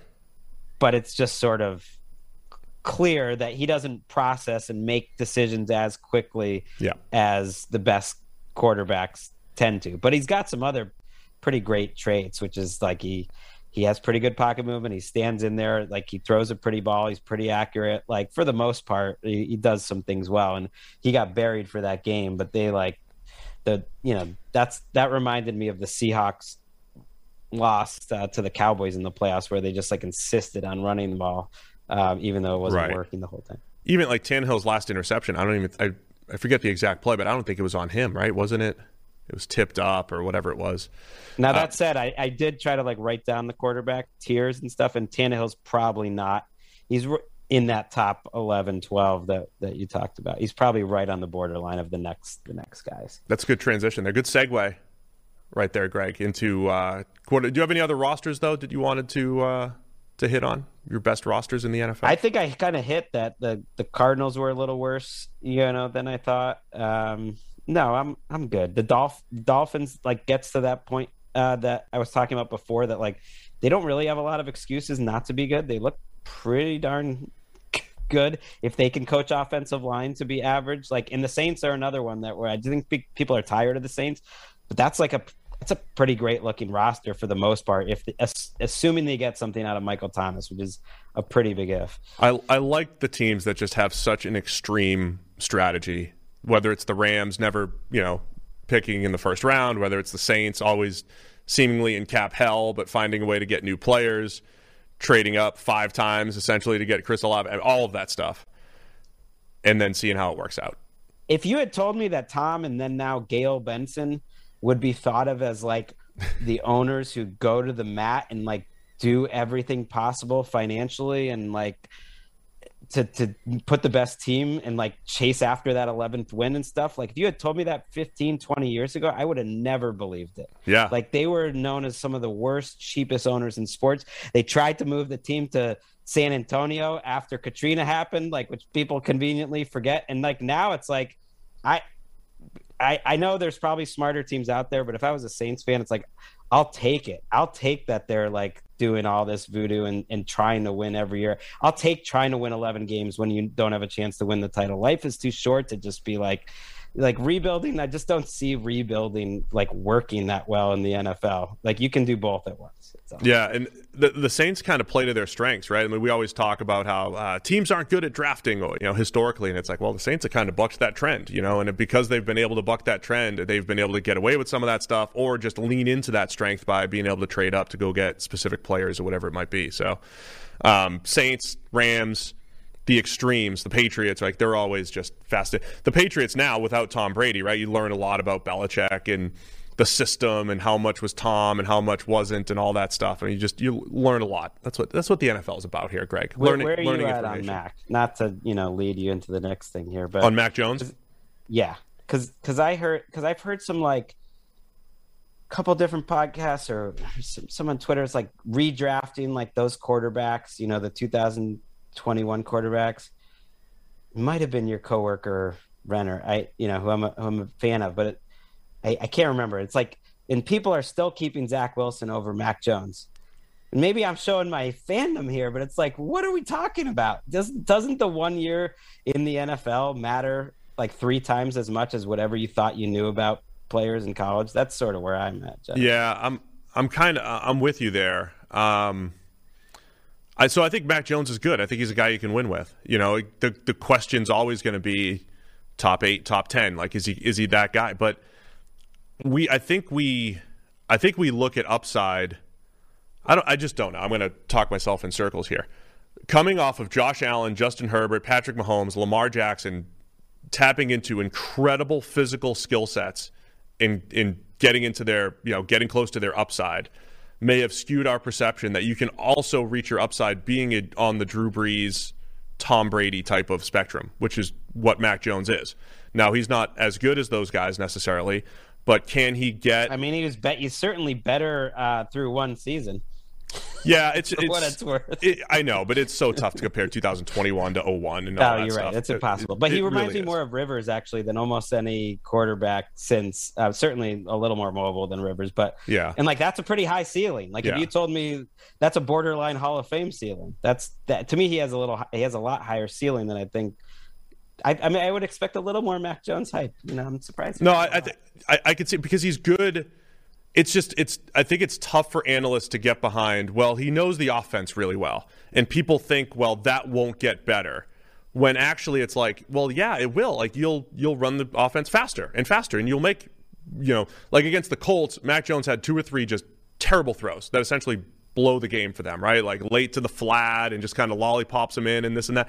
Like he'll cut down on some of those because he'll continue to grow within the offense. So Mac Jones is a good quarterback that you can win with, is the bottom line. I think people are still expecting the upside play of a Zach Wilson, of a Trevor Lawrence, of a Justin Fields. And because of all that, Mac Jones gets forgotten when he was by far the best rookie quarterback last year.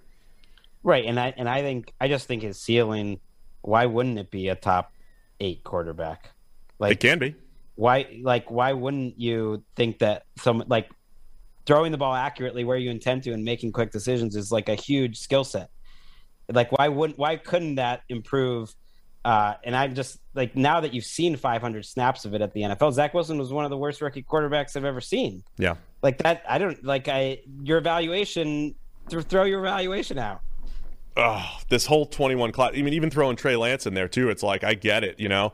Um, personally, I, I don't feel as strong about. It. It's more just like it feels like he has the Zach Wilson. he Mac Mac has a high ceiling, and Zach showed enough that like you have to be there are concerns. very con- very concerned that you're like ho- like what is your hope that he's going to be average this year, which would be great if he was I- an average quarterback. I really think the way the NFL has gone the last three or four years, because of the quarterbacks who have broken out into superstardom, has skewed the Mac Jones perception a little bit. I thought that in, I thought that during the draft process, people underrated Mac Jones during the during the draft process, and the fact that he I- I came out of like Alabama and homer. we and they I said really sound like a homer here, though, just talking about Mac Jones the whole time. I think the thing too is like people got to really have an incredible degree of difficulty sliding scale for all rookie quarterbacks. Anytime there's a rookie quarterback that's league average ish, I just sort of assume, well, that guy's going to have a great career. Like worst case scenario, if you could be league average as a rookie, you're going to be great. And if you're better than that, like a Herbert, or Murray, then you're going to have an even greater career. But like if you can be where Mac Jones was, which I would say was a little better than league average, like you're going to be. is he going to be Kirk Cousins, right? I mean, is he also going to be that guy who's like right on the borderline where it's like he's he's definitely good enough to win with, but like, are we really going to win a championship with him? I would say that would be a right? pretty disappointing outcome because I feel like he's sort of there Really? as a rookie. Oh, I don't know Um, about that. I mean, Cousins is good. Cousins is good, but lacking whatever it is to just go and, and win games. I don't know. There's a lot of there's a lot of things pointing in Mac Jones' favor too. I, I I got into that whole like joint practice last year with the Giants. You know, they're all he was you know 56 for 63 against the Giant starters. I'm like, oh, that's it, that's it. He's awesome. And but like that, you actually saw some of that on the field last year. Let's see when they put more on his plate. This year. His year. high end, yes, high end was was quite high, like in actual NFL games. Yeah. That's all. I think let's see when they put more on his plate because that is what the difference is with a Cousins or a Tannehill, um, and that's what made Tom Brady so special, right? Like th- there were points in Brady's like second year as a starter, they're like, oh, we're going to throw the ball 26 straight times to start the game. Who cares about the run? We trust Tom Brady. But I, I feel like they did put a lot on his plate. Ultimately, there were some a, a few game plans a little like that. They were playing like hurry up. Like he was calling a lot more protections and stuff like that for a rookie than almost any rookie I've seen. So I I feel like that got a little overrated too. They did run the ball quite a He also had a game where he threw the ball three times. Did right. get up to I mean, he had some clunkers. Every Yeah. rookie's gonna have some clunkers. Yeah, And, anyway. uh, and there were some bad ones. Where's Mac Jones fall in the QB index? Two, Right. right behind Patrick Um, Mahomes. No, I have him in that third. I have him like in a third tier. Obviously, you can tell I'm optimistic. Uh, so that would be in like the 13 to 18 range. And Mac Jones Tannehill or Drew Bledsoe. Who would you take? who? Wait, Mac Jones or Drew Bledsoe? Or Drew Bledsoe. Who who's going to have a better career? Yeah. I would take Mac Jones. Ooh. I mean, right. um, it's a tough one. I mean, I certainly, if you had asked me two years into Drew Bledsoe's career, I would have taken Drew Bledsoe. Oh man, the hype. The hype with Bledsoe is incredible. All right, so yeah, let's go your top quarterback tier. Who are the best quarterbacks in the NFL? Um, in this is basically in no particular order, but I would go Mahomes, Herbert, Allen, Brady, Rodgers in some order, depending on what you're like, depending on the parameters of what you're asking for. Those would be the five. No Joe Burrow versus Herbert. Burrow versus Herbert debate. This is very intense. This is this is important here. Herbert over Burrow for you? Yeah, yeah. I mean, that's where maybe I'm like the NFL falling into that. It, it's not by much. And Burrow, I, I should probably put him up one. What What would you? Would you put him in there?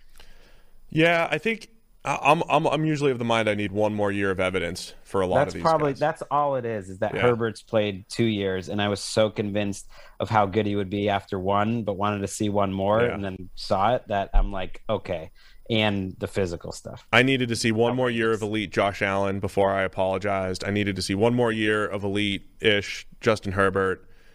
You know, in in honestly, that's where I, I really thought that the NFL was going to transition to not having a top eight clear cut quarterback world, but maybe we are. I think we are getting a more defined list of top. I think it's so top eight. deep. I mean, the I I don't think there's ever been a time where there's this many teams that feel pretty good about their quarterbacks. No, I, I, I, think that the Yeah. top 12 or so is pretty deep. Like your Burrow should be there. I'm going to get um, Bengals fans. He he should be there, but you just want to. They're banging and, down and the, I had him walls in the QB index right now. like throughout the first half of last season when his numbers were good, not great. Like I had him in the top eight to ten the whole time. I was like, he's already a top ten quarterback. Yeah. I'm kind of stunned by it. I was not expecting it. He was there the whole year. It wasn't just like him playing better at the end. If anything, I would say his worst stretch of play, if you could call it that, was was in the playoffs. Yeah. I mean, it wasn't bad. It wasn't bad, but I would say he was even better before that. But they, when we talk about like Mac Jones and putting more on his plate, like there was definitely a line where the Bengals said, "Okay, Joe Burrow, go win games for us, right? We're going to drop back 50 times, and he's throwing for 500 yards and all that stuff in their biggest games." You know, I think that's going back to the Mac Jones debate, or like even a Ryan Tannehill discussion or a Kirk Cousins discussion that's what you want to see, right? If you're going to believe in this guy and you're in, you you have a quarterback that's going to be the reason why you win. I think Burrow's already proven that, right? Herbert's already proven that. We've gotten these these guys have proven that they're at that level that they'll be the reason why you win. And I think the Bengals kind of like, you know, just let let him they unleashed Burrow down the stretch last year and he had some of those big games. So I got to see forget which game it was. I almost felt like there was like a part in one game where that was the case. It might have been the 49ers loss actually, um, where they, they didn't they the defense didn't finish the job, but you're right. At a at a certain point they handed it over to him. And even partly that Chargers game where they ended up getting blown out, but like they just let him go and and uh like he wants he makes you want to believe that any mild um, shortcomings he has physically doesn't matter anyways because I was so wrong about his arm strength going into last year. Like it got it got better. People's arms can get better. Oh, did you get did you get caught up in some of like you know the the, the Twitter folks were uh, making fun of Joe's arm? I don't think it was like. I was not like just a little Cody Kessler. skeptical of like the ceiling. Yeah, coming off and at least just for last year, coming off a torn ACL, and I was had a little concern about the like outside throws as a rookie, like that combination. I figured wasn't going to be great, and he proved that wrong pretty quick. Yeah. Well, him him and Mac Jones have good timing, anticipation, and accuracy outside the numbers. I think it makes up for for the arms not being as good. So, how big is your second tier of quarterbacks then?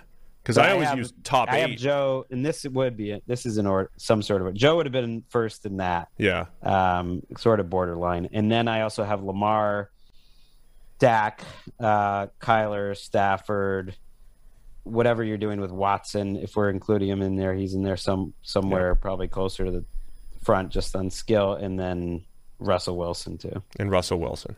And then you put, and then I assume that next border involves like the Kirk Cousins and Derek Carrs of the world. Yeah, the next one is then Derek Carr, Cousins, Mac, Tannehill. You have to deal with Trevor Lawrence here somewhere. I don't really know what to do with with him. He's gotta earn it. Sort of, just put him to him me, he's this- like a wait and see. But Yeah. if you were just like starting a team, I still get the idea that he would be more valuable than some of these guys. Yeah. I think that's fair. And so maybe that's what's changed about the NFL. Again, I keep referencing this like 10 to 15 year period where the top 8 quarterbacks I think were were pretty clear, you know, especially in hindsight when it's like uh, Brady, Brees, Manning, Rodgers in their own world and then you know, say Luck, Wilson, Rivers, Ryan, Roethlisberger, like it was a pretty am I missing one or two maybe, but the top 8 to 10 I think was pretty clear.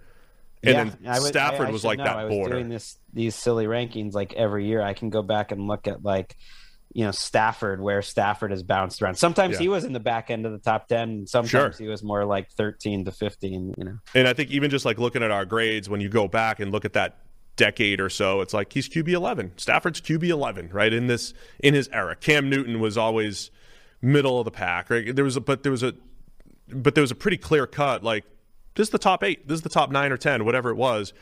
I, I think we're starting to uh, define that now for the next era. Because as as of a couple years ago, we were waiting for those a big chunk of those guys to retire or regress, and it was like, okay, who's gonna who's gonna be next besides Mahomes? And I think we're starting to see that with Herbert and Burrow and Josh Allen now putting back to back years together, and Dak has taken his game to the next level. I think over the last two plus years. So I think the top 12 to 14 quarterbacks might be the strong. To your point, I think maybe the strongest that group has been for a long time. right? If Carr and Cousins and and like Matt Ryan right now are middle of the pack, that's that's pretty strong to me. And the top end is so, like those two games from Josh Allen. It's almost good that they lost because like I'll just always remember those two games as like about as high level quarterback play as as Stupid. I've ever seen. Stupid good. I mean, but then then you start to think, well, what if he had two more of those? You know, then that's like it's up like 89 Montana's Yeah, then, run. he, then he's like stuff. Nick Foles 2017. Nick Foles. Nick Foles two game stretch in the playoffs is still. I was at both of those games, and like that, I feel like it. It's not like it gets slept on, but it's like uh, if you look at his six best throws in each one of those games, I mean, it really you couldn't be better. You really couldn't have Unreal. played any better. It's it's like what what why are we even podcasting right here? Like why are we even talking about what's going to happen in the season when Nick Foles could come out of nowhere and then play like a Hall of Fame quarterback for two for two games and win the Super Bowl? That's what I felt like coming out of that. You know, can't predict Yeah, anything. I I mean, I was a Patriots fan watching um watching uh, Brady's like best Super Bowl performance end up in a loss to Nick Foles. Weirdly, um, so yeah, it was it was pretty stunning. But you sort of have to just hand it to him. That was a fun team. That was a fun Eagles team. That Eagles team was was incredible. Like it- it- it's the team I always point to that um, for the NFL folks that are always like, got to win in the trenches. I'm like, the Eagles have won in the trenches for 10 straight years.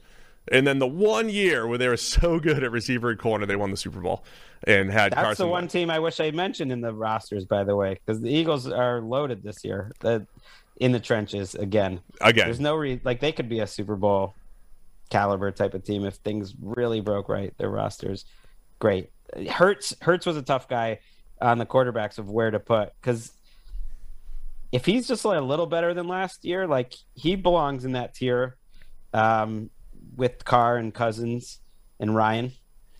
I just want to see it again. It's a different style of play, certainly, Right. but he was quite effective. Hurts is a tough one because I think his style is in that the quarterback that holds the ball too long bucket, which is which ranges from Aaron Rodgers and Russell Wilson to like Ryan Tannehill to Tyrod to like this is Justin Fields, right? Holds the ball too long, probably scrambles a little bit, but because teams embrace the quarterback running game and the fact that Jalen Hurts can just go out and rush for six or seven hundred yards and ten touchdowns in a year brings a ton of value that offsets maybe pass game deficiencies. I think so. Well, but it also it also makes the pass game easier. Like they Right. were absolutely Ravens south, north. Where is Philly compared to Baltimore? North. Might be lateral. Uh, I mean, it, I feel like just people watch that playoff game and didn't watch a lot of the 1 p.m. Eagles starts. And Right. Hurts was rock solid, including as a passer in a lot of those. Like that, I, I really think he doesn't need to be better for them to win the East necessarily or win 11 games. And if he is better, which is quite possible, he improved a lot, I think, since college and since his rookie year, then they're a contender and they're a title contender.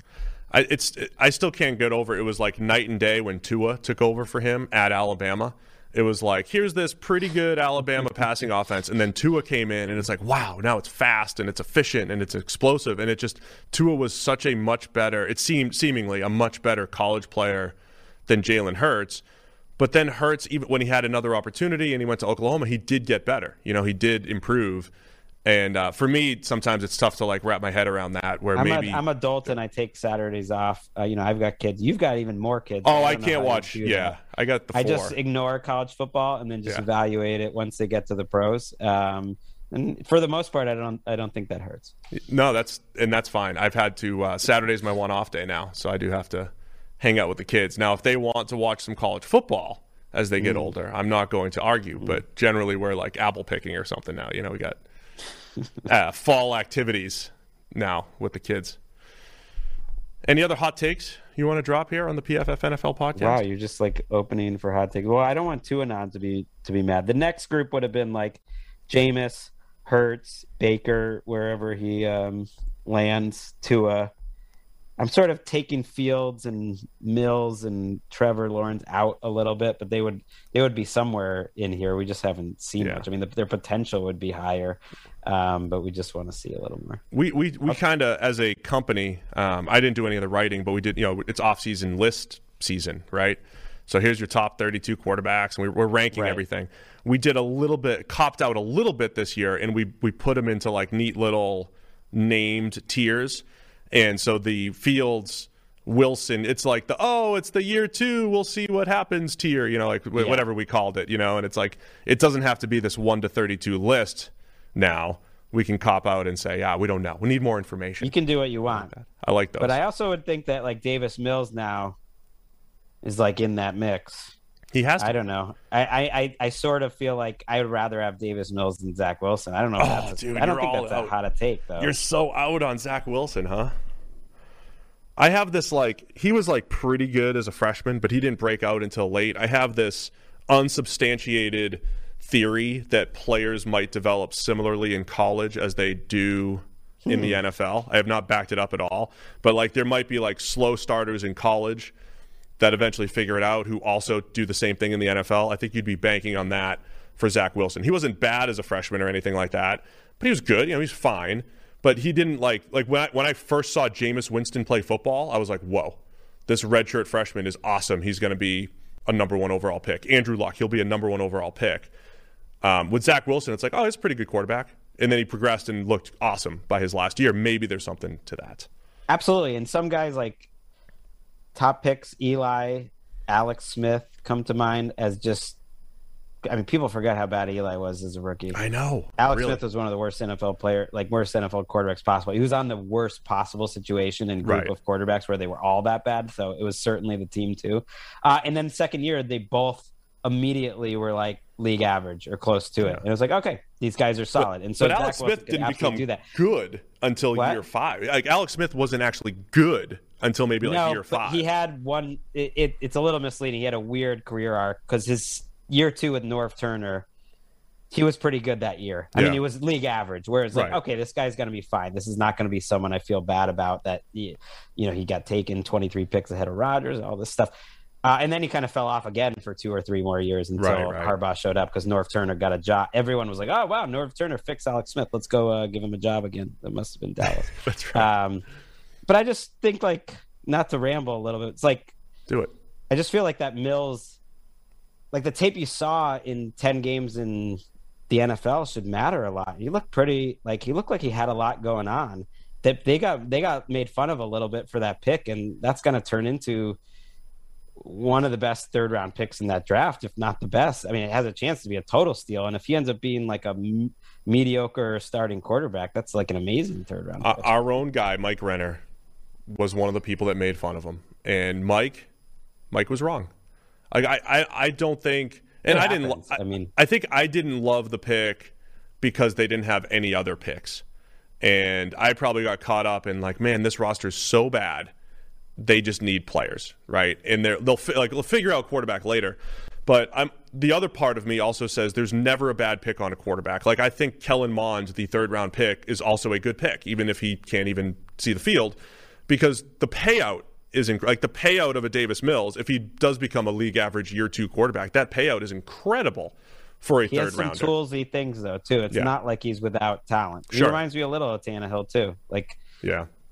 Well, he also would have been if he went back. I, I think he probably came out a year early. Like if he went back to Stanford and played football. Are we talking about Davis Mills and Kenny Pickett as the two first round picks this this past year? yeah, He- probably. potentially with the way this quarterback class went. So it's not it's not that crazy. Was that your hot take? Do you have anything else? I, don't, I mean, I didn't know I had to come with like one final yeah, uh, hot take. I'm looking at the rest of these. I put uh, you on the spot. tiers, and it's just like picking on you know Sam Darnold or Carson Wentz. It's Poor Sam. What if. Sam figures it out here? What if he's the next Rich Gannon?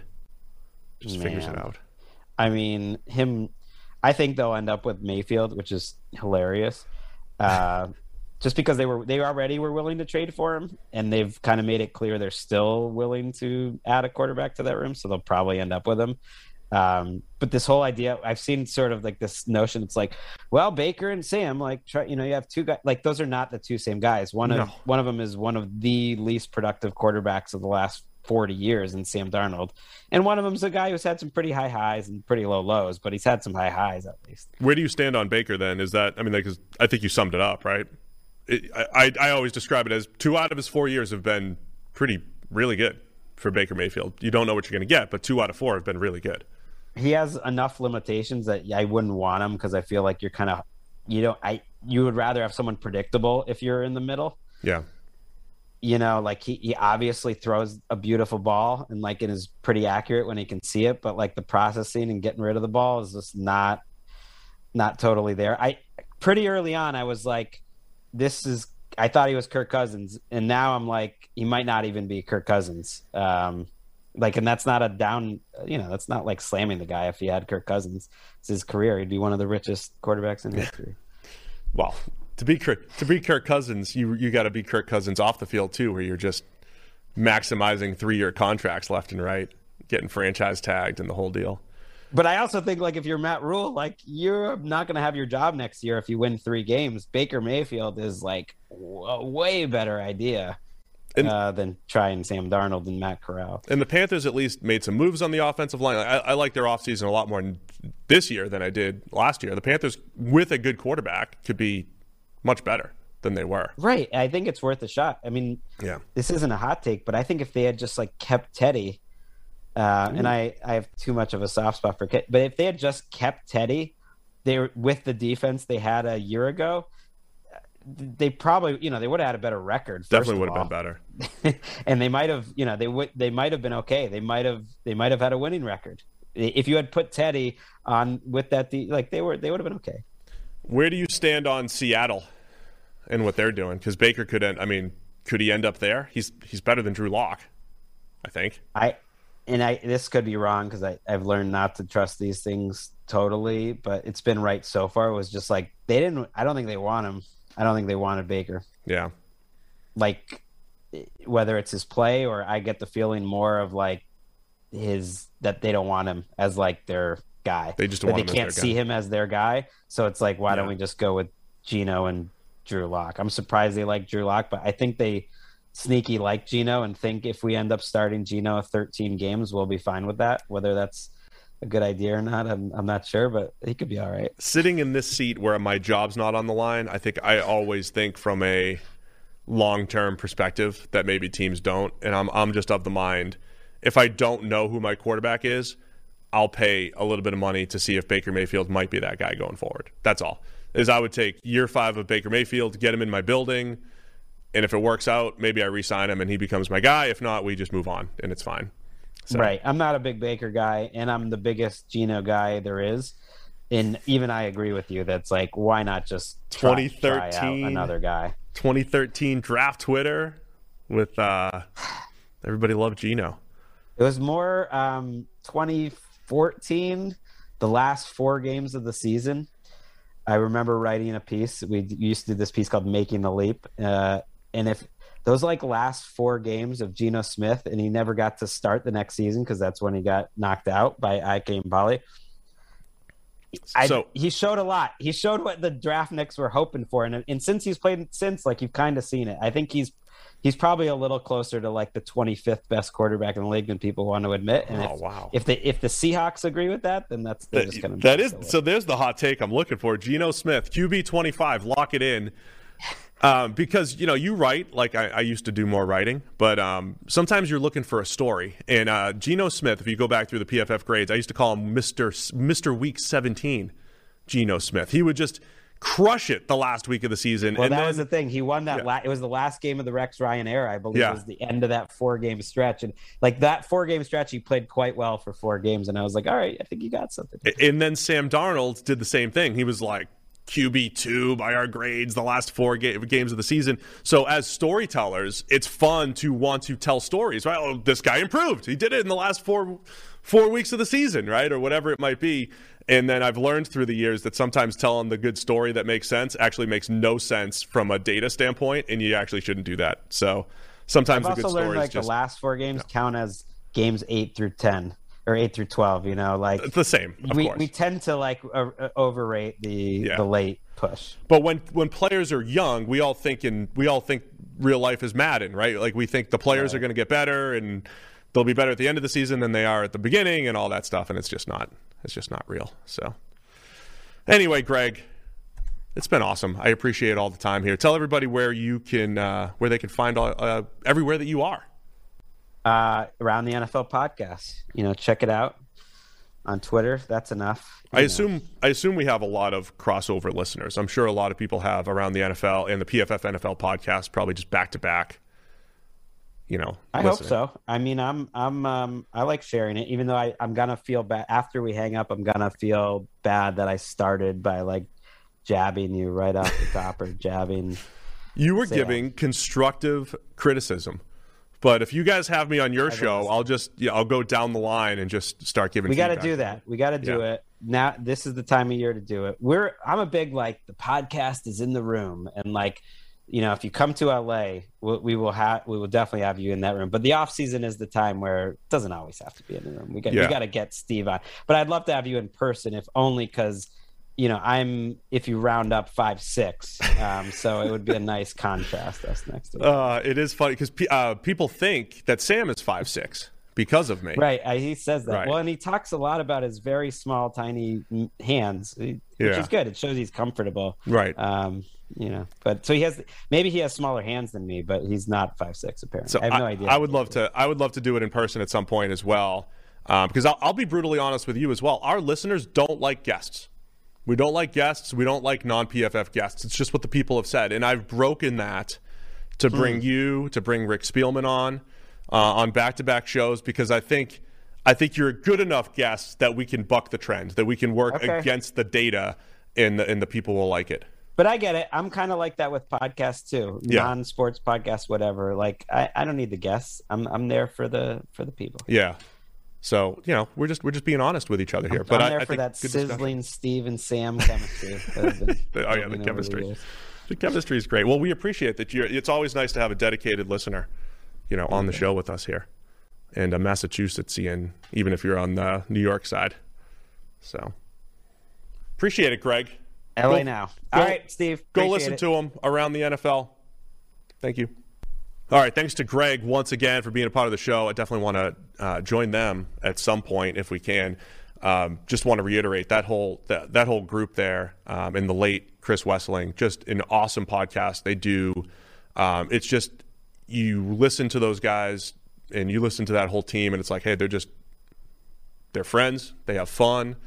They enjoy football. They enjoy each other's company. I think that's what uh, podcasting is all about. So um, we really did. Sam and I, you know, listened through the years and seen how they've grown and uh, learned a lot from what they do at the Around the NFL podcast. So really appreciate uh, that whole team over there. Appreciate Gregg taking all that time to uh, to, dis- to to discuss the NFL.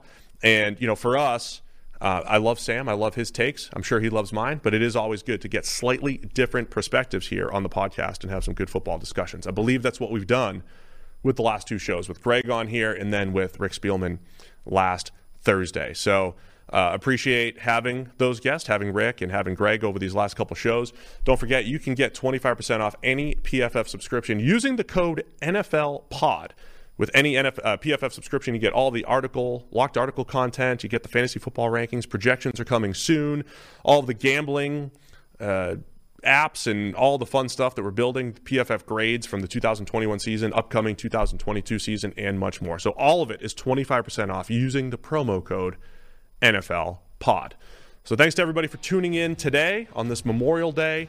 Uh, we'll be back here on Thursday. It is the 32 Reasons for Optimism, one for each team with PFF's own and newly engaged Trevor Sikkema. So be sure to send Trevor a congratulations. Uh, congratulations. He'll be on the show here Thursday as we tell you why your team should be optimistic for the 2022 season. Thanks to everybody for tuning in. We'll see you Thursday.